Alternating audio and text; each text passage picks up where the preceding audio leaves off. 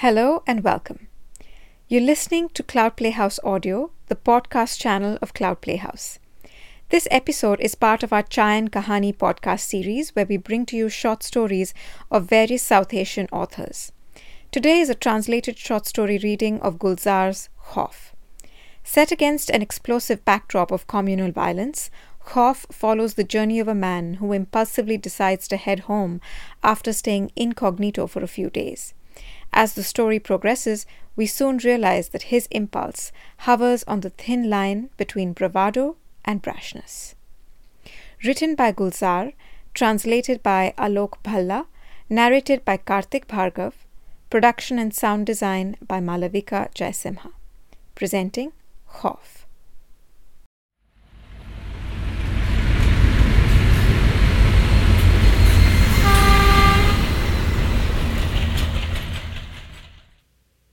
His nerves were on edge with fear. As he sat, his knees shook so much it seemed as if he was about to have an epileptic fit. There had been riots in the city for the last four days. The curfew was lifted for a few hours in the morning and in the evening. During those hours, some people went out quickly to buy a few essential things for the day while others went out quickly to create trouble, to set fire, stab, or leave a few corpses behind, and went back home even before the curfew was reimposed. Bombay was overflowing with hot news and hot blood. Even though the radio and TV continuously announced that the situation in the city was under control and that life was returning to normal. In order to prove that the situation was normal, trains had begun to run again since the previous day. Even though most of the compartments were empty, the sight of lights on the railway tracks helped to somewhat dispel the darkness of the last few days. The sound of a train rattling past the settlements on both sides of the tracks, over which a heavy and stony silence had settled, brought back the hope of life again. Yasin used to listen to the rattle and often got up to watch the trains pass by. Tomorrow would be the fifth day of his absence from home. They must have given up waiting for me, he thought. Must have begun to search for me. The day was about to come to an end when his patience snapped. As soon as the curfew was lifted in the evening, he went to the Andheri station. The platform was deserted, but the indicator was still flashing the schedule of the trains. The train pulled into the platform slowly, unlike its usual style, as if it were scared, afraid, and cautious. There were a few passengers on the train. He couldn't decide which compartment he should enter. The majority of the passengers were Hindus, gathered together in groups of twos and fours. He continued to hesitate on the platform, but jumped into a compartment the moment the train started. He chose an empty compartment he looked all around carefully and then sat huddled in the corner seat of the last berth, from where he could keep an eye on the entire compartment. He began to breathe more easily as the train picked up speed.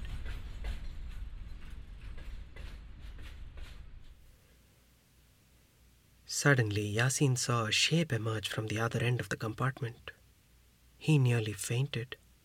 His knees began to tremble again he crouched so that if the man came towards him, he could either hide under the berth or confront him, take up position in front of him. The door of the compartment wasn't far. If he jumped out of the running train, he faced no other danger except death. Even if the train slowed down, then the man. Suddenly, the man stood up in his place. He stood and looked all around. There was no sign of fear or nervousness on his face. He was most certainly a Hindu. That was Yasin's first reaction. The man slowly walked up to the door at the other end of the compartment and stood near it. His muffler fluttered in the breeze like a torn flag. He continued to look outside for some time. Then it seemed as if the man was testing his strength against something. Yasin couldn't see him clearly from where he was sitting. It seemed, however, that the man was either pulling something, pushing against it, or trying to lift it. Yasin thought that he was breaking something. Suddenly, the rusty door moved with a jerk and banged shut with a loud rattle. It was lucky that Yasin didn't let out a scream. Even the man was startled and looked all around him. He looked for a long time in the direction where Yasin was hiding. Yasin suspected that the man had either seen or heard him. That man's strength had added to his fear. If there was a confrontation, would he be able to fight him? The man slowly walked towards the other door on the opposite side and stood near it. The train crossed a deserted station in Jogeshwari. If it had stopped, Yasin would have gotten off. But the area was under curfew and the train did not stop there. Perhaps the curfew bound areas would have been safer. At least the police would have been around. Now, even the army had been called out to patrol the city. One could see army trucks with green and khaki stripes roaming through the riot torn areas. They were loaded with armed soldiers in green and khaki uniforms. Their rifles pointed out of the trucks. Useless. No one was afraid of it. Mobs threw stones and soda water bottles at policemen fearlessly, and even bulbs filled with acid. When the police fired tear gas shells, people in the mob picked them up with wet handkerchiefs and threw them back at the police. What action had the police taken when his bakery in Sakinaka, where he had worked, had been set on fire? The police had just stood at a distance and watched the spectacle, while they had to just flee and run through narrow lanes to save their lives and later hide in a garage of battered and half stripped cars. There had been eight to ten of them. God bless Bhau. As they were running, Bhau had grabbed him by his shirt and pulled him into a small shed next to a tea shop. Bhau knew he was a Muslim. Bhau was a Hindu. Why had he run? Bhau had later told him that a bloodthirsty mob never stopped to find out the names of its victims. Its thirst was either quenched by blood or by fire.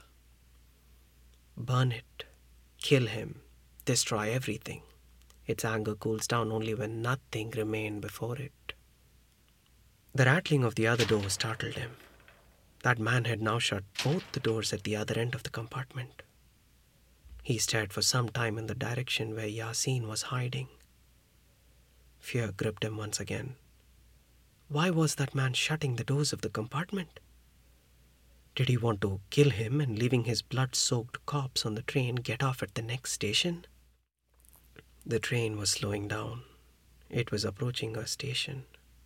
The man's footsteps were more confident than before.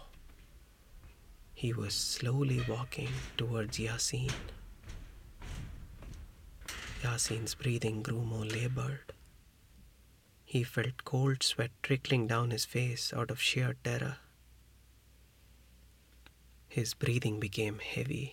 He couldn't swallow his saliva. If only he wouldn't start hiccuping or coughing. Otherwise, lying under the berth, he would be perfectly safe. The train stopped at a station. The man calmly walked up to the door, which opened onto the platform, and stood next to it. He now had one hand in his pocket. He must have a weapon in it a pistol, a knife. Yasin thought of making a dash for it and jumping out of the other end. But by the time he got out of his hiding place, that man would have ripped open his stomach. Why only his stomach? His throat too, so that he couldn't scream. He peeped out like a thief. That man was looking out of the train. The platform was utterly desolate. One couldn't even hear footsteps. Yasin wanted someone to come into the compartment. But how did he know who would come in? A Hindu?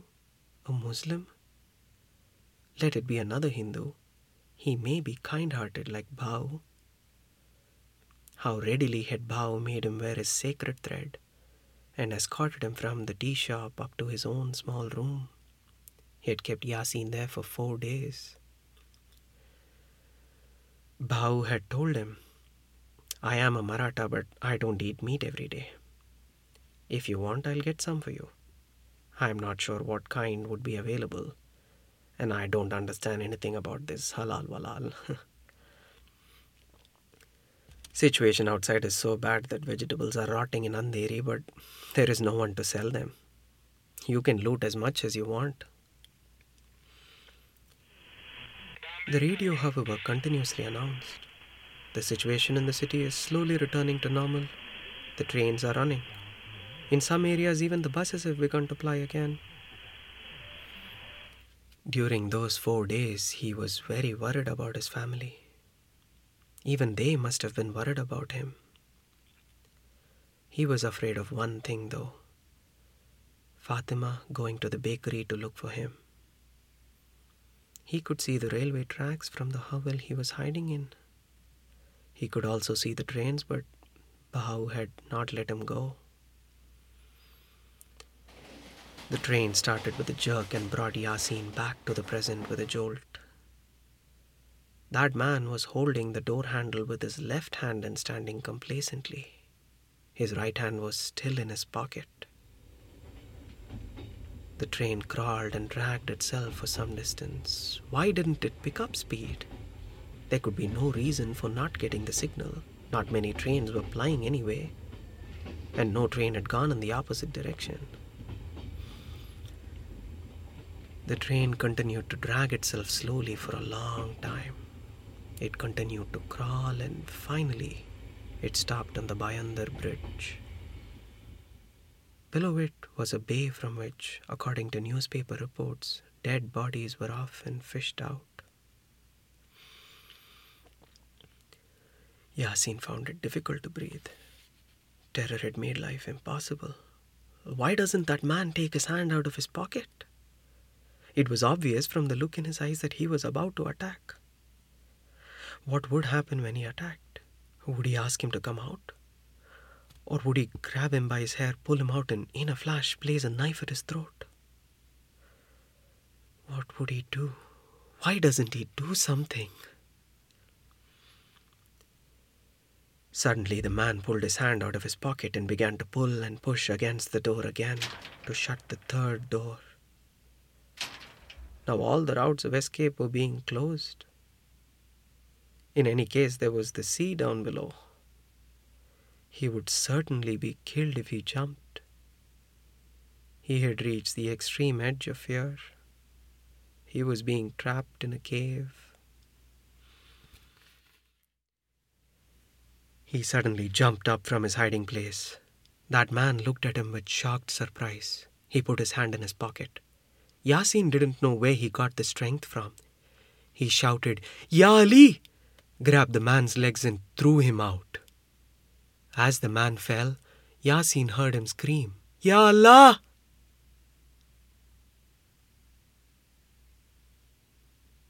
Yasin stood still. The train began to move. Yasin was surprised. Was he also a Muslim? But having freed himself from the noose of terror, he felt as if he had escaped from the jaws of death. That night he told Fatima, it had to happen that way. I had no immediate proof of being a Muslim myself.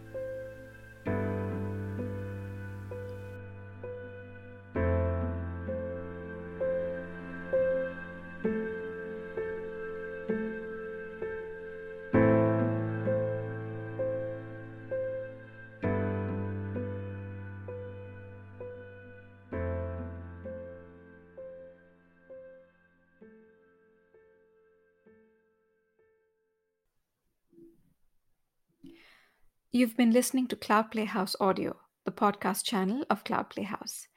If you liked our episode, do share, subscribe, and write in your comments. You can also download our episodes from Apple Podcast, Spotify, Stitcher, TuneIn, or listen to us on our website at cloudplayhouse.com slash podcast. Thank you for listening.